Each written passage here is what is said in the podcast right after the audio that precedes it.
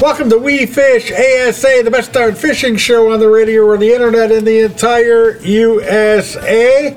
We Fish ASA would like to wish all of our loyal listeners a very, very Merry Christmas and, of course, a wonderful New Year coming up.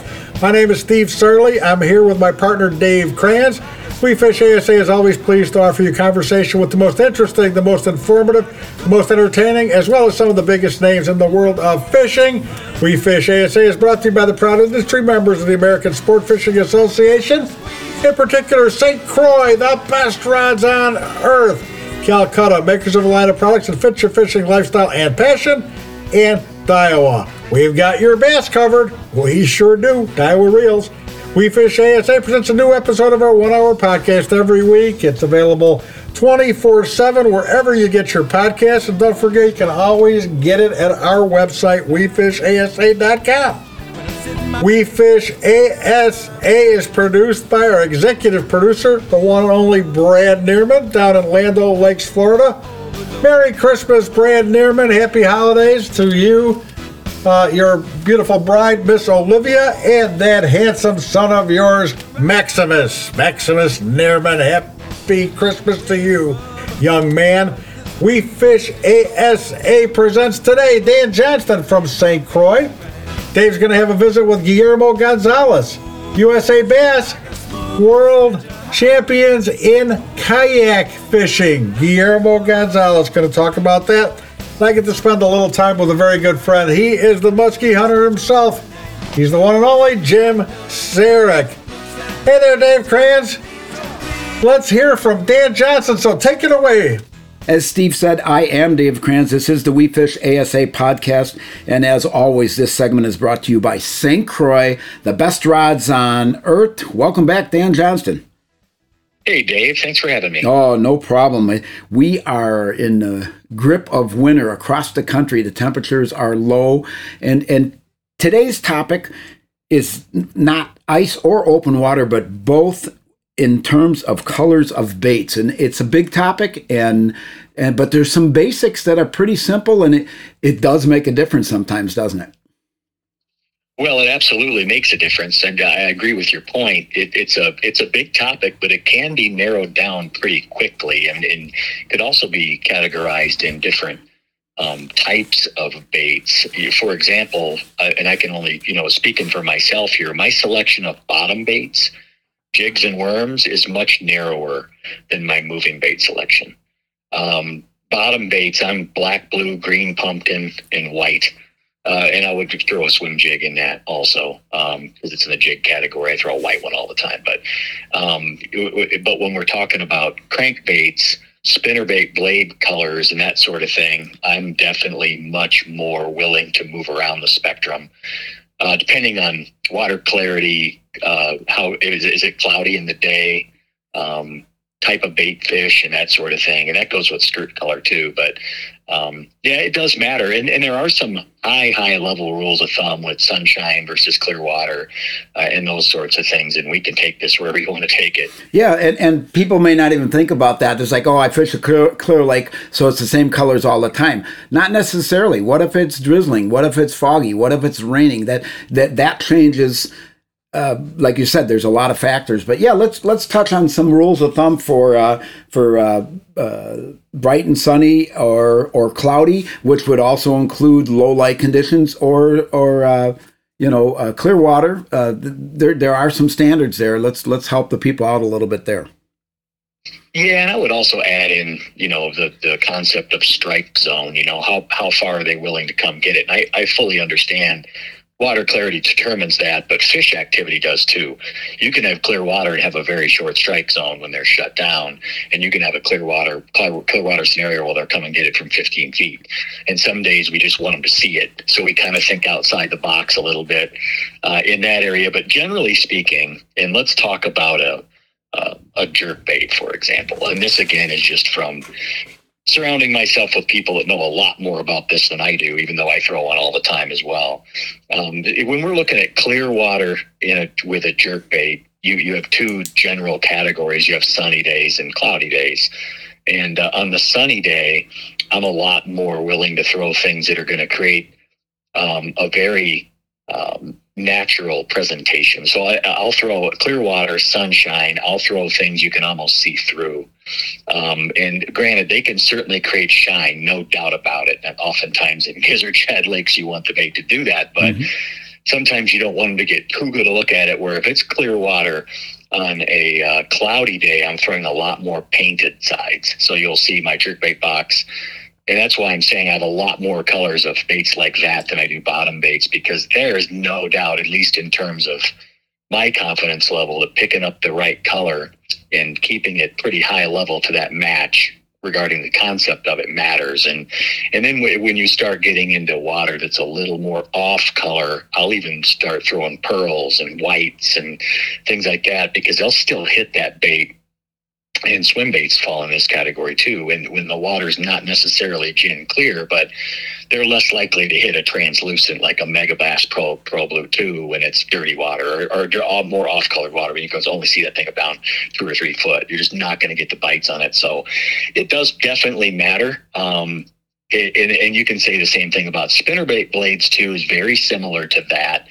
Uh, the only exception I'll make there is I'll sometimes go to more coppers when it's cloudy or golds, and then I'll go to more silvers when it's sunny. But that off color water deal, when you're talking about chartreuse or white painted blades, can really be the deal. And then you can also combo it up, combo them up. Obviously, you can put a painted blade with a silver blade, and they sometimes bite that really well too. Yeah, I think in that in between water where it's not clear or not dirty, uh, sometimes the combos I have found that they they work good, or sometimes a painted blade or and a uh, uh, you know a, a, silver or I like what you said about I'm kind of a copper uh, uh, brass or gold blade guy myself, especially in in stained water. I like that, and uh, but you know sometimes I'll throw a trailer on there that. Uh, you know, can be contrasting, or sometimes a lot of times, you know, dark day, dark color, light day, light color. That applies to you know, like you what you were saying about the the jerk baits. You know, light color and clear water, uh, dark color and dark water. And some people think it's opposite of that, but you actually create the uh, where they can see it, the shadow better. Uh, and uh, well, take night fishing for example. What's the best color for night? Black. You know, you wouldn't think that, would you? Well, they're yeah, they're seeing the silhouette of it, and uh, it actually shows up better than a light color in dark. And you know, Dave, when I heard we are going to do, do this topic, I, I think a couple things I'd really like to leave people with that, that necessarily don't fish a lot would be one of my best crankbait colors when stained water is a chartreuse with a black back. And why that is, I don't know. And it works on crappie too really well. That chartreuse black combination in off colored water works really well. And then there's a lot, there's another one uh, people talk about the color red in crankbaits, and I would strongly encourage people to throw reds, but focus more on reds in the springtime. Um, I don't do near as well with a red color crankbait in the fall as I do in the spring. It's not even close. I actually put them away, and that's just personal. It gets in my head. I, but in the springtime, it's it's I would say my number one go to color, and that's in a lot of watercolors. And obviously, there, there's a uh, there's a crayfish a mentality there with those crayfish going through their molting process and all that. And that when that water gets in the 50s, those crayfish get really active. And I think that drives that, but that could be in my head. But what I do know is when I throw it in the fall and they don't bite it, is when I put it away. Yeah, you know, yep. the, the, the, judge and jury is whether they're whether they're biting it or not, and it's just been years of trying to fit a square into a circle on that one. Yeah, absolutely. And, and you said uh, different colors on when the strike zone is smaller. That also has somewhat to do with water temperature because in the cold water, that strike zone can get very small. Well, it can be it can be a bunch of things. It can be watercolor, it can be barometer, it can be fishing pressure can reduce strike zones. I mean, people going down the bank pounding something, obviously those fish aren't going to chase everything down every day all the time. Um, and I fish some lakes where that's very evident, and even the upper Mississippi River is that way too. But um, I, you know, so I think sometimes we want them to get a a really good, good look at it because they're aggressive and they're coming to get it. We got a little bit of wind. It's the perfect time of year. Everything's right. And then there's other times in bottom baits are a great example that. I mean, there's arguably, and there's a lot of people that you could put you know, a hundred of us on a call and we would all debate the best bottom color, but a lot of us would say green pumpkin and it's definitely mine without a doubt, but I throw a lot of black blue um, as well. And then I found last, the last two years, for whatever reason, I've been I've been like spiking tubes and spike, spiking the tips of my brush hogs and things like that with orange on green pumpkin. And I'm getting more bites on that for some reason in certain areas. But, um, and in the white, obviously, any type of moving jig, um, uh, it's just for whatever reason. And this, this isn't a hundred percent solid white. I do some things to it, but you can definitely see it coming through the water. Oh yeah, it, it's and it's. Uh, I think in many cases, yeah, there's some standard uh, rules of thumb, but uh, the other thing I like to tell people is, you know, what color are you confident in? Do you, you know, if you have confidence in a bait, that that can make all the difference in the world, also. Well, there's that's. I think that's as as important as anything. I mean, most people their favorite bait is what they throw the most. And the reason why they throw it the most is they've had the most success with it. For, for example, there's times, and I've been in debates on this one for years, but I, I tie my own bass jigs. And there's one array of them, whether it's blue or brown or green pumpkin, where I'll put flash in them. Just a little bit of it's just called Flashabou. You can Google it and see it. I actually tie it right in there as a base right, base layer right over the thread, so it's underneath the rubber. And I use those jigs with flash in them when the water's a little warmer and I'm kicking it more aggressively. And I will take to my grave. I get more bites on that thing, and I can also tell how, how hard to hit it. Where if I run out of them or I'm low and I go to a straight rubber skirted jig, even when I'm really stroking that thing, I don't get the bites that I do when my brown ones just got a little bit of green flash under the rubber. And you can see it in clear water when you really kick that thing. It shows up. There's a little bit of flash to it, and then it kind of goes away. And just you know, little things like that. But that could 100% be the fact that I get a bunch of bites on it, therefore I throw it the most. But I think those are the little things sometimes that we can kind of kind of think of, you know, how how do we want to trigger strikes and then how do we want to adapt to the conditions that are thrown at us? And that can be all the things we listed before. Absolutely. I, I always like to say you catch 90% of your fish on what you throw 90% of the time. And I, I think there's a lot to be said for that. And uh, boy, uh, great topic. Uh, left a lot on the table there, but I'm sure we'll cover it in other episodes. And it's always good to talk to a Dan Johnston. Dave, thanks so much as always. Oh, thank you, Dan. I am Dave Kranz. Steve Sarley is remote, and this segment was brought to you by St. Croix, the best rods on earth. The We Fish ASA podcast will be right back.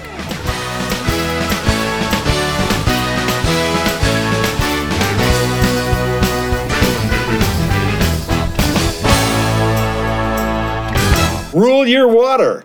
Rule it with a St. Croix rod. Whether you take to the lake, wade the rivers, or cast from shore, St. Croix provides responsive performance, ensuring your success below every surface.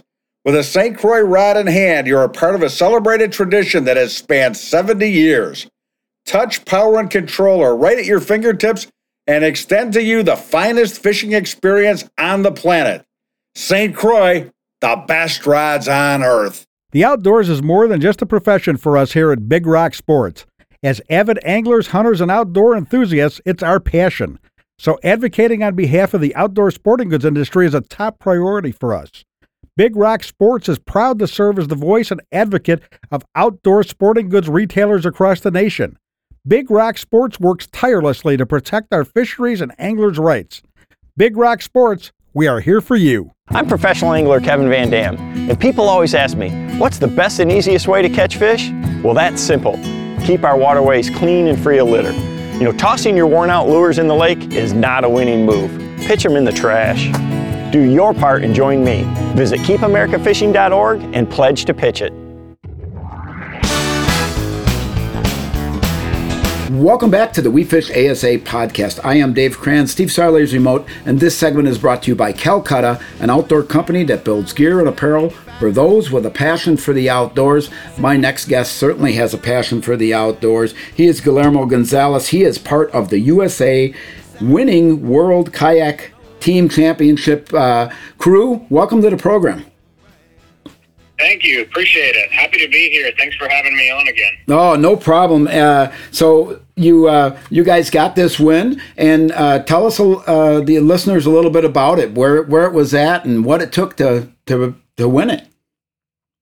Well, so we uh, we just got back. We were fishing a uh, international tournament down on Lake Cuchillo, which is in uh, I guess you would call it the the state of Nuevo Leon, Mexico, Mm-hmm. which really was only about from my house. It was only about eight and a half hours, and it was only about an hour and twenty minutes, or probably even less, uh, from the Texas Mexico border. Oh, yeah. Um, it was, yeah, it was one heck of a fishery. I, I, you know, I think we caught it at a little bit of a tough time.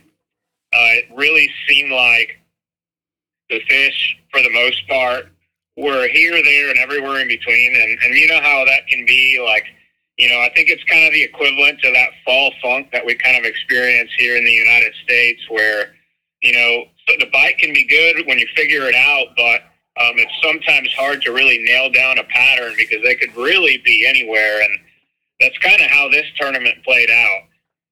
Yeah, and- it can be that way in, in places, and it's nice to see that it, it happens to everybody. Uh, tell us a little bit about who was on the team and, and you know what baits were working for a tough bite. So uh, we had a pretty stacked team. We had uh, Russ Snyders, Cody Milton, Mike Elsey, Christine Fisher, um, Jamie Broad, Matthew Scotch, and Josh Stewart. So I mean, as far as uh, competitive kayak anglers, you, you probably could couldn't put a better slot of teammates together. I felt very blessed to be able to surround myself with such, you know, with basically the class of the kayak fishing field uh, nationally. Yeah, Um, but anyways, for me, uh, as far as what it took and, and, and what I kind of keyed in on, uh, one of the things being from Texas that I've had a lot of success with in the fall is uh, fishing dams. And we really didn't get a whole lot of practice uh, for this event. We only got about, I think it was five or six hours. And, you know, coming off of my success fishing dams in the fall in Texas, I figured it it was worth at least with just you know such a limited practice, it was worth at least uh, checking out the dam on Lake Cuchillo. I figured you know at just about any time of the year you can you can find some fish on the dams, and and that proved to be that proved to be right on Cuchillo. I was actually catching them in the first uh, one to three feet of water on a spinner bait on the first day. Hmm. Um, it seemed like every now and then fish would move up from down deeper, and you, they'd, they'd get catchable, and and I would seem to hit them kind of in flurries. I'd, I'd catch. I don't know if it was bite windows necessarily, or if I was just hitting little wads of fish, but it seemed like uh, I would hit a certain area and I'd catch two or three real quick. The second day, it was a little bit different for whatever reason that I can't explain. I, I couldn't really get them to eat the spinnerbait, but uh, I changed to a to a rattle trap, and it made all the difference in the world. I actually wound up catching my limit once I switched over to the rattle trap pretty quick, and uh, and just honestly, just getting a limit in that tournament really really proved to be uh, advantageous. Yeah, yeah, and, and you know what? I I like a trap, and uh, I like it in the fall. But with for me, uh, I got to ask this since I do do throw it, and, and I've caught fish like you have on a spinnerbait or even a crankbait. Uh, but if the wind picks up, it seems like if I switch to a rattle trap, it works better. Did it get windy? Um, you know, not not really. There was there was a very steady breeze. Um, well, actually, no. The first day there was there wasn't a whole lot of wind at all.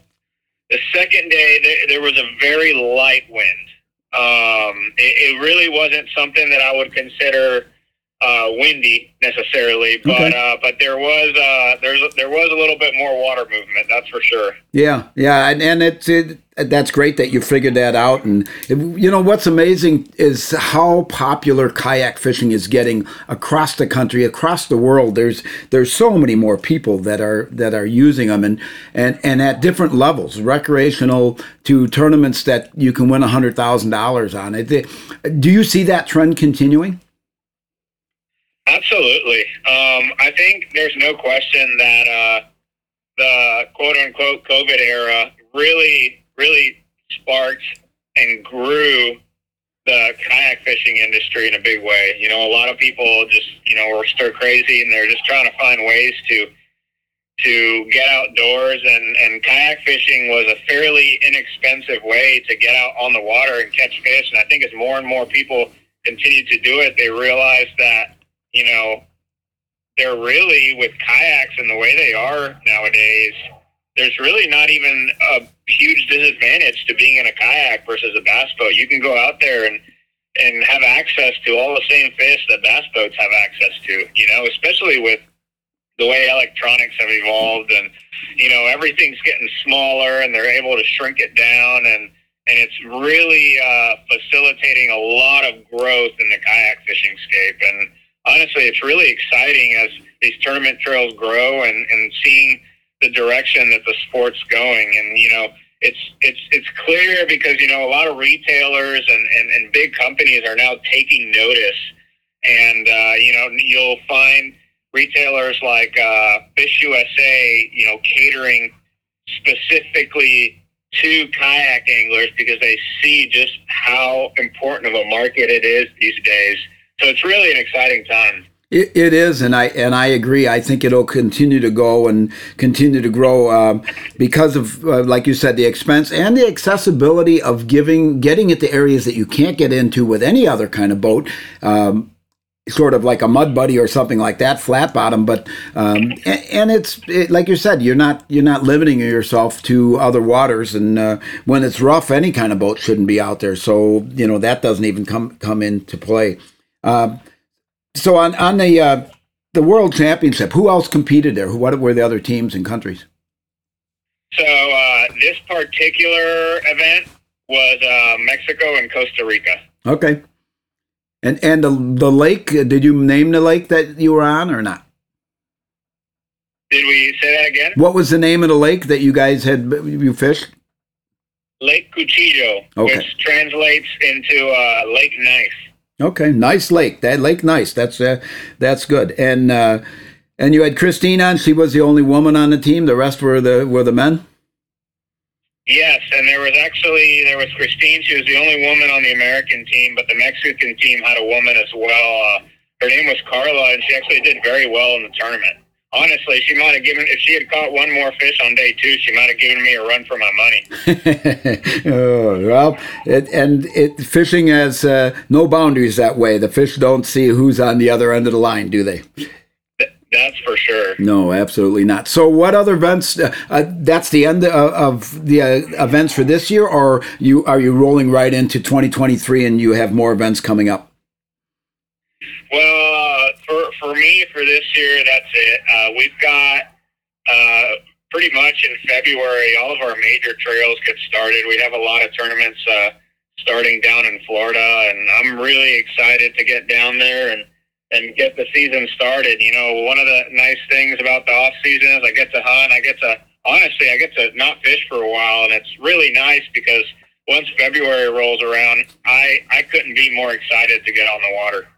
Yeah, and, and, you know what? I, I get that because I'm in Northern Illinois and and uh, doing a Major League Fish Toyota, and and I get that. I I you need sometimes you need that downtime, and if, if you if you have the access to the water and it's not frozen like it is up here. Uh, we're getting to the end of December and it's uh, it's pretty cold up here. Our, our lakes have ice on them, so we do have to put the boats away. Uh, we're down there, you don't have to, but you have other alternatives with the hunting and everything. But I get what you're saying about you, you get that little bit of break. And, and, and I think so many uh, professional anglers do that. You see how many of them are hunters and they do the, the, the, the deer in the late fall and the winter and a little bit of the early spring turkey before they get going on their circuits. And um, th- that's a pattern with some of these guys and, and women. But I, I think there's a reason for that. They need that little break. Yeah, there's no doubt. I mean, I know, I know, I need it. I fish really hard during the year, and I love it, and I wouldn't have it any other way. But there's something about just uh, removing yourself from it for you know not for very long. For me, it's it's only really a couple of months, and uh, and doing something a little different and, and refocusing so that when you get back out on the water, I mean, there's nothing like just being super stoked to get back on the water, and, and that's how I feel after after a little bit of a break for those couple of months. Yeah, no, and and, and that is great. I I think that uh, you you uh, all of you deserve a lot of credit, and uh, and uh, you did a good job, and uh, great great to be part of a team like that, and and uh, do well, and and like you said, figuring out something a little different, and it, it, you figured out a pattern on a different body of water and at a different time and but something that has worked for you in the past and I and I think that's a good lesson for people to pay attention to and and definitely uh, look forward to, to talking to you in the future about uh, hopefully some more wins. Sounds good. I really appreciate you guys having me, and uh, I look forward to the next time. Oh, no problem. Uh, you have a good one, and uh, we'll talk to you soon. Sounds good. Thank you. No, you are welcome. That was Guillermo Gonzalez. I am Dave Kranz. Steve Sarley is remote, and this segment of the We Fish ASA podcast was brought to you by Calcutta, an outdoor company that builds gear and apparel for those with a passion for the outdoors. We will be right back.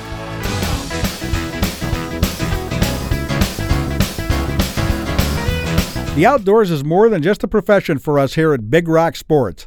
As avid anglers, hunters, and outdoor enthusiasts, it's our passion. So, advocating on behalf of the outdoor sporting goods industry is a top priority for us. Big Rock Sports is proud to serve as the voice and advocate of outdoor sporting goods retailers across the nation. Big Rock Sports works tirelessly to protect our fisheries and anglers' rights. Big Rock Sports, we are here for you. Calcutta, we're an outdoor coastal trading company that builds gear and apparel for those with a passion for the outdoors. Born in the back of a Florida bait and tackle shop, Calcutta was created with a rebellious spirit and a goal to offer hardworking outdoor products at a reasonable price. Calcutta builds the products that fit your lifestyle. We're on a mission to help you reclaim your free time and to declare mutiny on the mundane. Depend on Calcutta Gear and Apparel. Bass anglers have heard it all when it comes to manufacturers having the best casting reel. Well, Daiwa can back it up with the Tatula SV. The Tatula SV has three key features that make it the most versatile casting reel on the market today. The SV spool is a lightweight aluminum spool allowing for long control light lure casting.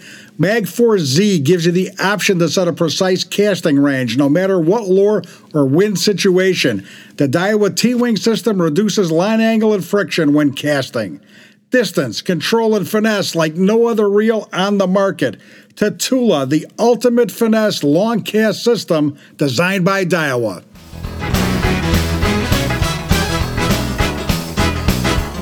Welcome back to We Fish ASA. I'm Steve Sarley. My partner Dave Kranz is remote. Please remember that We Fish ASA is brought to you by the proud industry members of the American Sport Fishing Association. Please help to ensure the future of fishing by visiting keepamericafishing.org. And you know, if you're an industry professional, please consider joining the American Sport Fishing Association by visiting asafishing.org. I definitely would like you to uh, visit MuskieHunterTV.com, one of the best programs in the history of televised fishing, one of the greatest fishermen in the history of muskie fishing, and a great host for the show is the one and only muskie hunter himself, Mr. Jim Saric. Hey, James, welcome to the show. Hey, Steve, how are you? I'm doing okay. I'm doing quite all right. How many years? 17 years? Yeah, this is year 17 of uh, doing the show. Pretty amazing. I remember when you had a little kickoff party for the show at a, a lodgy kind of place in uh, near north side of Chicago. And, and I just scratched my head, and I can't believe it was 17 years ago we got together to celebrate the start of Muskie Hunter Television. Yeah, I remember that. That was it. Uh, I think it was Will's Northwest Woods Inn in Chicago. It was definitely a musky looking place and had a lot of people there. It was a lot of fun. I remember kind of being in a panic when that first episode was going to air back then, and how would people like it? How would they react to it? And I remember someone asking me, they're like going, "Well, how many years are you going to do this?" And I'm just like, "Well, I hope I can do it more than one." I don't know how many. And here I am. You're looking 17 years later, and like, wow, I can't believe I can. It's still been going. That is amazing. And you know what? Uh, I'll, I'll say without any reservation, it is without a doubt the finest muskie fishing television show that I have ever seen. But let's be honest, there aren't a whole slew of muskie shows out there. Yeah, right. So I don't know what that means. If that just means, yeah, it's it's okay for you, Jim. no, yeah, I know what it, what it means is nobody is going to put the time and effort into a TV show to show a guy going after the fish of 10,000 casts. I mean, it's not like the old days of uh, the outdoor shows where they used film and it cost a fortune.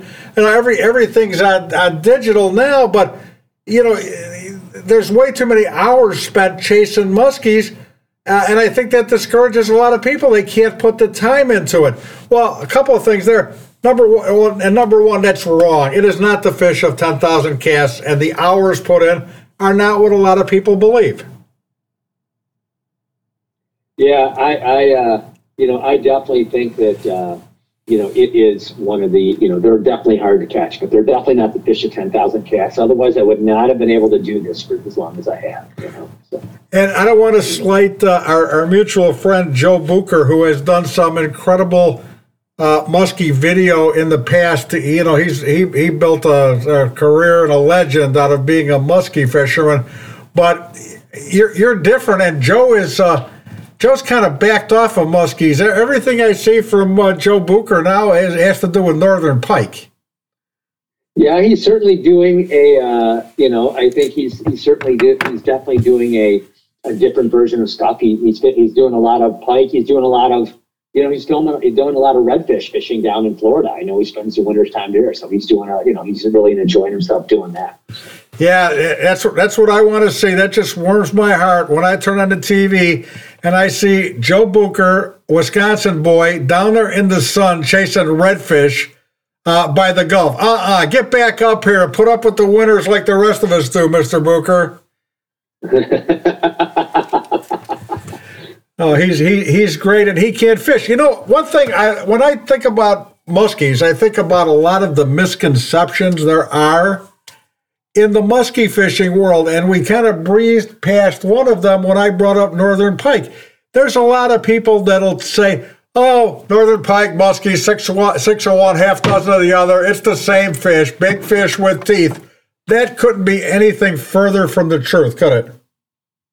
Oh yeah, yeah. I mean pike are much more aggressive. They're much more plentiful in a lot of waters. And just because you can catch a bunch of pike by any means doesn't mean you can catch a bunch of muskies. And and so it's when you start dealing with muskie fishing, it's a lot lower pocket, lot lower density, no matter what the lakes you're in. Um, but it's very, very different. They, they certainly are very different from, you know, I mean, obviously muskies are bigger across the board, but you can certainly, and the, and the range of the pike, You know, the pike are further north, you know, you can go to some of those fly-ins and uh, all the way up to Great Slave Lake and do all that and catch all kinds of pike left and right from there. But you really don't have uh, too many musky alternatives like that.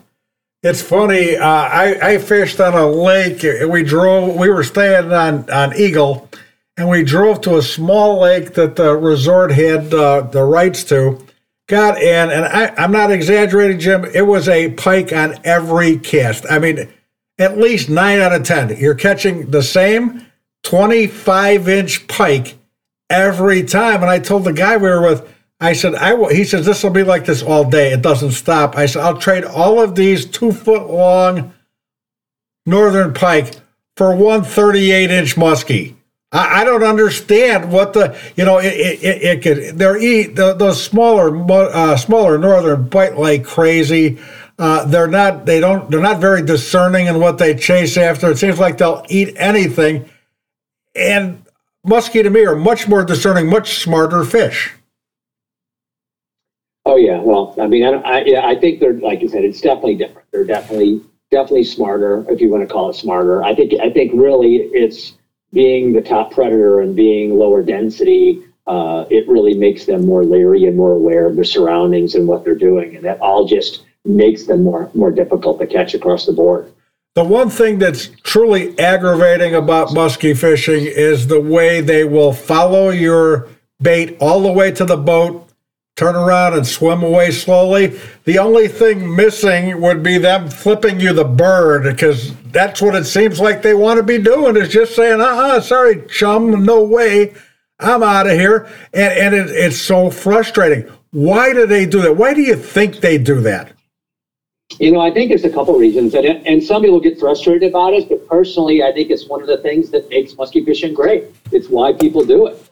Um, you know, I, I, think that when you have, you know, again, being the top predator, their net fish is also curious by nature. It's one of the reasons that makes them different than pike, right? That they they tend to follow lures in, and uh, so they have that curiosity. I think in some waters where you have a greater density of, of muskies in some areas, you tend to get more follows. I think sometimes when there's more fishing pressure, you can tend to get a few more follows. All those things come in, but even in lakes where they're pure pristine, let's just say, there are not many people have musky fished them here and there. I mean, those fish have been notorious for follows, uh, you know, since everybody became musky fishing, you know, so it's not just something that's relatively new. I, I think the biggest thing is over the last, you know, 10 years or so, I think everyone, a lot of the musky anglers, we've all become better at catching them in the figure eight. You know, we've learned more and more about them and the information sharing and there's a lot of different techniques we use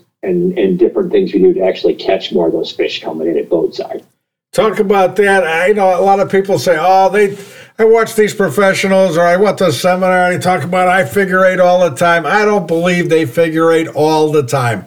Absolutely don't believe it, but that's not true. Uh, I know that. Uh, uh, funny story. I, uh, I, fished on the Mississippi River with our mutual friend Spence Petros and uh, James Lindner. And on my first cast, I figure eighted. And uh, Jim said, Hey, Steve, don't bother figure eighting. With this color water and the amount of pressure, they really don't hit on the figure eight. Just bring the lure in and cast again quick. No figure eight. And, and so I do that. And Spence says, What are you doing? I said, What do you mean? He says, You're not figure eighting. I says, Jim Lindner says, Not the figure eight. He's in the Hall of Fame. He's got a magazine. He's got a TV. And what are you talking? He says not to do it. Well, a couple of casts later, I'm pulling my lure out of the water, and I've got it up in the air, and a big one jumps out of the water and tries hitting it in midair. And of course, it doesn't hit the lure, goes back in, and uh, Spence goes, "Yeah, he's in the Hall of Fame. He's got a TV show. Don't figure eight. yeah, that's true. Uh, I said. I, Oh my God. He says, You always figure eight. There's guys that'll say, I, will figure eight if I see one. But isn't it, do you find that you figure eight all the time? Do you find that the, the fish you get on figure eight, you don't always see? A lot of times they come out from under the boat, completely bushwhack you? Or, or, or do you oh, usually, oh, yeah. do you often get a clue that one is there? I mean, I think that the majority, I would say three quarters of the time, you'll see them either coming from farther away or maybe you'll see them as the lures rope from the boat. But there's probably 25% of the time where you don't see the fish because A, they're too deep, B, maybe there's some glare on the water, or the fish may just come blind under the boat, you know, just out of nowhere. And and I've caught big ones. I've caught 50 inch caliber fish in that situation that I never saw and I never would have caught had I not figure eighted. So you know, I, I mean, I catch probably thirty percent of the muskies that I catch every season on a figure eight, which is a third of the fish if you think about it. Um, and so if you don't do it, you're just making a mistake. It's just as simple as that. And if you are doing it and you're not catching fish, you're probably not doing it right. And so if you watch the TV show, you'll really be able to see people doing it, I think. And uh, I've heard lots of people who watch the show, they stop when they start and they watch the video and they see all the figure eight techniques. And it's a great way to visually see how to do it. A lot of people will say you, have got to be out away from the boat. They see the boat and they freak out. And uh, some people even say that's the reason people are using the, the big nine foot rods now is to is to be able to get it out further from the boat, especially with trolling. But that's not true at all because I know I've seen you on video many times hooking up with a big muskie and your bait is right in the motor backwash of your boat. Sometimes you bet. Yeah. I mean, I mean, you know, when you're trolling, you bet. There's times when you can catch them on a really short line, particularly in warmer water, right in the prop wash. Um, but it, it all depends, like anything else, how deep you're running, you know, and what you're trying to do. I mean, so typically fish that are super aggressive, that haven't seen a lot of baits, they, they're going to bite the first bait through. And so whether you've got five feet of line out or 50 foot of line out, may not matter. That fish is so aggressive, he's going to fight, bite the first one through, right? So a lot of times I'll run a short line just to kind of test the fish's attitude for the day while I'm fishing as well to see what's going on. If the water's warm, a lot of times that short bait in the prop wash will trigger those muskies to bite. So it can also go that route. But in in colder water situations in the fall or whatever, a lot of times you got to have more line out. And and when I, in places I can run multiple lines, yep, I might have some short lines, but I also have some that are longer. I, I run big lures, small lures, like anything else, just like casting, trolling for muskies. There's a lot to it, believe me. That's excellent. I need to take a real quick break, uh, Mr. Jim Saric. Let our sponsors have a word. When we come back, we'll let you talk about your sponsors a little bit. This is We Fish ASA. I'm Steve Sarley. My guest is the muskie hunter himself, Mr. Jim Saric, starting his 17th season of Musky Hunter Television. We Fish ASA will be right back.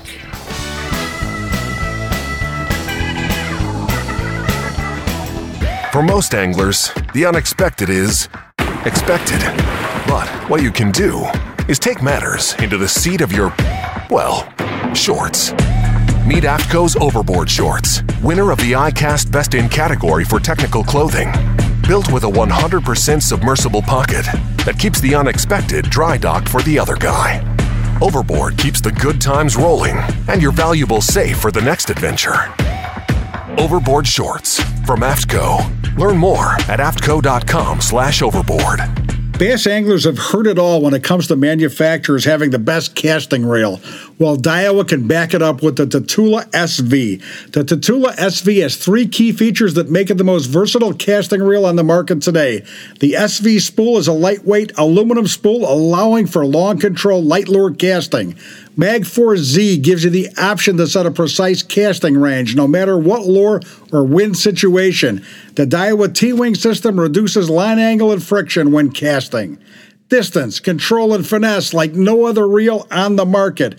Tatula, the ultimate finesse long cast system designed by Daiwa. The St. Croix story has evolved over 70 years. With gritty determination, St. Croix built the most advanced fishing rod facility in the world, and with it, a world class brand that has earned the respect and admiration of anglers around the planet. We will continue to challenge ourselves, our employees, and our partners to be the best every day. We're proud to celebrate 70 years of passion and commitment to making the best rods on earth. St. Croix. Welcome back to We Fish ASA. I'm Steve Sarley. My guest today is the one and only Mr. Jim Saric, the finest muskie fisherman in the United States.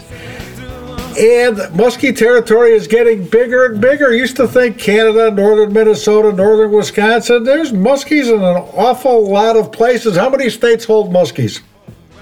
Um, right now, Steve, I think it's like 31 of the 50. 31 of the 50. That is absolutely amazing.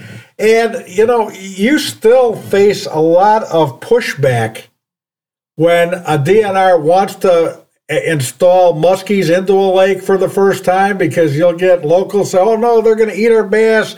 Those muskies are going to eat the walleyes. Muskies are no good. And and you and I both know there's instances of people who, uh, in anti-muskie people, who will catch muskies and just throw them up on the shore and let them die, which is absolutely horrible because number one, they are not bad for the fishery at all. They don't eat all of the other fish. But uh, there, there's a lot of people that don't understand them. Uh, am I correct in saying that?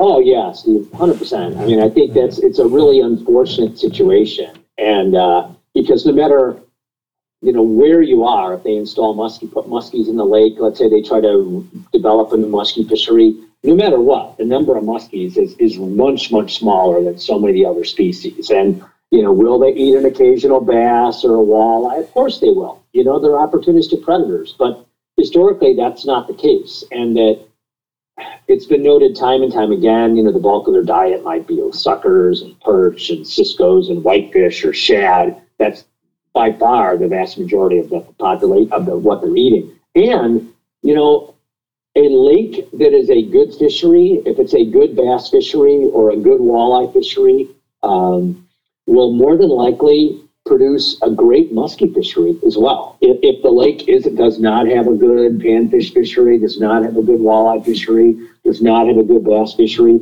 you can put muskies in there, and that will not become a good muskie fishery either. It, it's it, they go hand in hand, and you can think of examples from you know Green Bay, Wisconsin, how that's you know become really good, or all these lakes throughout Minnesota, or or different lakes throughout the country where they've they've introduced muskies, and so often I'll run into bass anglers on the lake, and they'll tell me the stories of muskies they caught bass fishing, and then I'll tell them of the stories of the big bass I caught on muskie baits. But they all also tell me when I'm when it's a really good muskie fishery, maybe I'm there. They'll be telling me how good of a bass fishery, or how good of a walleye fishery, uh, or how good of a panfish fishery it may be. Those two things almost always go hand in hand. Yeah, that's true. That's that's that's a very very good point. It it, tr- it truly is. Uh, you and I both reside in northern Illinois, and we see a lot of waters near us, short driving distance, that are very heavily pressured that hold muskies. Uh, Milwaukee, same way. Uh, you know, Pewaukee Lake, uh, just outside of Milwaukee, has got incredible fishing pressure. There's an awful lot of uh, a lot of lakes uh, within a short drive of uh, Minneapolis, St. Paul, that are filled with boats. And I hear people say, well, I don't want to fish for muskies there. There's too much pressure. There's too many people fishing for them. Uh, they're missing the boat, aren't they?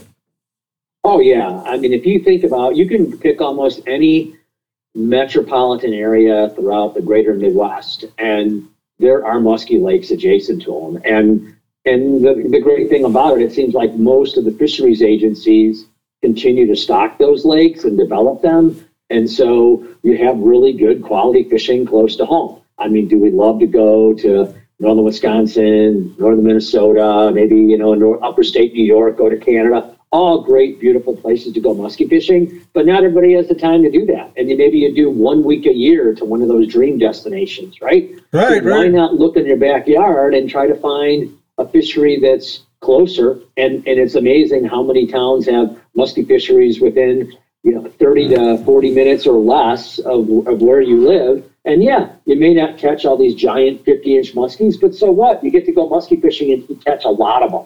And usually those metro lakes, as we call them, have really high populations and uh, they're really a lot of fun. You, you rarely see small muskies. Um, is that because they hatch right out of the eggs into being 24 inches long, or, or what's the deal with that? Where, yeah, where, you kind of cut out. So right, repeat that question. I said, the, the, the, they just hatch 24 inches long right out of the eggs? Because you don't well, see you don't see small ones. You don't see small ones. Why is that? Yeah, I think it's. I, I think that well, number one, a lot of the, the little muskies are doing different things. They may be tighter in the weed cover. They were fishing or roaming around in open water, and you know, very seldom do you seem to catch one under a, a couple feet, you know, 24 inches long or whatever. And you know, and let's face it, in some lakes they're stocking them 12 to 24 inches in length when they put them in the lake anyhow. Right, so right. They're coming in. They're coming in, and when they stock them, they're coming in. But when they're when they're naturally reproducing and they those fish are those eggs are laid in maybe in the spring and in the month of May. Uh, it just takes a while for them to grow, and, and you don't you won't see those fish typically when you're you know let's face it when you're throwing a traditional size musky bait or even if you're throwing a big bass spinner bait or something. Chances are you're not going to catch a 14 inch muskie. Yeah, and, uh, it's just not happening. They're they're in there, but they're doing us the favor of uh, not getting hooked and us not having to release them. And you know, sometimes the smaller fish that you catch do more damage to your hands than the big ones because you're not as uh, you're not being as careful. So they they may be just doing us a favor by staying out of our way, but I, I definitely think it is a great thing. And you're you're not a muskie snob. You're you're not like, well, if you don't fish for muskie, why bother fishing? Because you like fishing for anything, and, and you're darn good at bass and walleye. Yeah, no, I like to fish for everything else. You bet. You know, I mean, when I'm targeting muskies, Yeah, I'm targeting muskies. I really don't want to catch a walleye or a bass or a pike. You know, when I'm when I'm fishing for muskies, that's kind of my tunnel vision focused on. But I spend a lot of time, you know, in the spring fishing for other species, and you know, I really enjoy fishing for the other stuff too. Oh, that's that's a that's a great thing, and I I uh, it, remember. I, I'm going to guess it's ten years ago. You and I were in a boat together. Uh, you were a marshal, and I was an observer at uh, uh, Pro Muskie Tournament Trail event uh, on the Fox chain, and we were running around and measure, measuring the fish that guys had caught and released, and it was a tough bite. Not many people were releasing that. Uh, not many people were catching fish, let alone releasing them. And I remember the guys that won it telling me that they were seeing these big fish on their sonar, but they knew that they were looking at big carp, not muskies, and would move. And I said, How did you tell the difference? And they says, Well, muskies are not going to be on the same bottom as carp. They were looking for these big marks on hard bottoms, and they felt that the soft bottoms were holding carp. They were big fish, but they were not muskies, so they would move. Um, is that true about related to the bottom? And then, has the new sonar alleviate, alleviated that problem? You can now see what you're chasing rather than in the old days when you just saw the little hook. Yes, I would say that, you know, when it comes to like fish on bottom or not, I mean, that's where, yeah, muskies can be on bottom, they suspend. And if you've got big carp on a lake, uh, you can you could prior to let's say some of the older sonar, just 2D tech, sonar technologies, was kind of to differentiate: is it a muskie, is it a carp? Um, you know, in a different situation, it's kind of tough to tell. But by by knowing their habits, you can kind of figure out what what might be there. But now today, Steve, with all the side imaging technology or even the live scope, but the side imaging technology alone, it's really easy to pick out is that a muskie or is it a carp? I mean, you can kind of see off to the sides of the boat and get a really, really good idea. I know many times when I'm out there, let's say trolling, I've been able to see muskies to the right or to the left of the boat, and I've made a, you know, and I can tell, I can see the fins. I can, it, sometimes you get this perfect image and it's amazing. And so you could, you know, move deeper, move shallower, um, even casting, you can tell that if it's a muskie or a carp, you can see it. It, uh, it takes a little more practice when you're going slower casting Uh-huh. to kind of be able to pick them out, but um, you, but you can definitely tell. What are we going to see new on the 17th season of Musky Hunter Television? Um, well, you know, I think I, I use the side imaging quite a bit, you know, and and and, uh, and go and you can see it. I talk about it quite a bit every year. So. Okay, uh, uh, are we going to new? Are we going to some new locations this season? You know, I've got um, I've, I've got a couple, you know, a couple new ones that I think that uh, that people haven't seen, and then a few of the old standbys, you know, that I uh, I plan, you know, I go with. It's always, you know, one of those catch twenty two situations, right? You you you, you want to go somewhere new, but it's musky fishing, you know, and you want to get a show done. So I try to add in a, a new location here or there, but yet. Um, you know, people like to see stuff in some of the metro waters, northern Wisconsin, um, certain Canadian destinations. They like to see a lot of, I think, a lot of the different variety, and that's what I try to do. I like to try show people the entire fishing season with a lot of different techniques, spring, summer, and fall, and a lot of different destinations, you know, that people fish. Yeah, excellent. It's it's great selection, great people on the show, great bodies of water, uh, great instruction. I, I just I just love it, and I think this is the time of the show where I. If things go as normal, I ask you, what's the biggest muskie you ever caught? And you tell me about it. And then I ask you where you caught it. And then you refuse to tell me.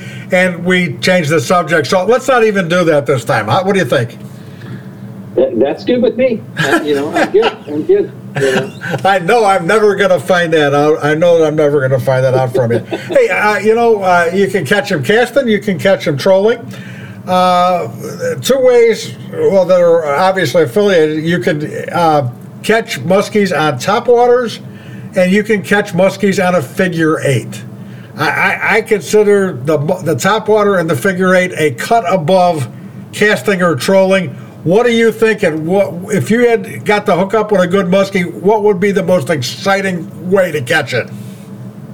You know, I mean, I you know, I love catching any fish on top water. So I would say, yeah, I, I love catching big muskies on top water. Um, that is my favorite way to catch them. Uh, there's no question about it. But unfortunately, you can't fish top water all the time and catch them, just like you can't fish top water for bass all the time and catch them, right? So. That is true, but you, you got to be fishing. That is the thing. You got you can't, we can't just talk about it. You got to be on the water. You bet, you bet, and and then it's all timing. Like and again, you know, they're all lures, they're all tools, and you just got to take advantage of it. If you if you're someone who really likes to fish top water, well, you know, every evening when that sun hits the tree line, put your top water on. Or if it's cloudy, you know, throw the top water. You know, you, you don't have to, you know, you can just you got to pick the right situations to do it. Just go fishing. 17th season of Musky Hunter TV. Uh, check it all out at muskiehuntertv.com. You can watch it on Outdoor America. Jim's got a YouTube channel for Musky Hunter. And then there's a Musky Hunter TV app that's available. And all of the old shows are available for purchase on video. Musky Hunter TV is everywhere. Check it out. If you're not a muskie fisherman, watch one episode of Musky Hunter TV, and I guarantee you'll be asking somebody to take you out to chase muskies. Jim Saric, congratulations on starting your 17th year. Thank you for being with us. Merry Christmas to you and your family. And let's talk again real soon, sir. All right. Thank you, Steve. Thank you very much. Merry Christmas. The one and only Mr. Jim Saric. Isn't he the greatest? Yeah, he sure is. That wraps up this week's edition of the We Fish ASA podcast, the best darn fishing show on the radio or the internet in the entire USA. I'd like to thank today's guests Dan Johnston from St. Croix, Guillermo Gonzales, kayak fisherman extraordinaire and a world champion. And I'd also like to thank the muskie hunter himself, Mr. Jim Saric. Thanks for being with us, Jim. Always appreciate you being here. I'd like to thank our sponsors, St. Croix, the best rods on earth, Calcutta, makers of a line of products that fit your fishing lifestyle and passion, in Daiwa. We've got your bass covered. We sure do. Daiwa Rails. Remember that We Fish ASA presents a new episode of our podcast every week. It's available 24 7. And don't forget, you can always get it at our website, wefishasa.com. You can talk to us there at wefishasa.com. Well, at least you can write to us there. We answer everything we get, so feel free to tell us what's on your mind. If you like what you hear, please let us know. If there's something you'd like to hear us talk about or something you, you think we ought to have on the show, let us know that too. I'm Steve Sarley. My partner is Dave Kranz. We'll see you next week now. Let's go fishing.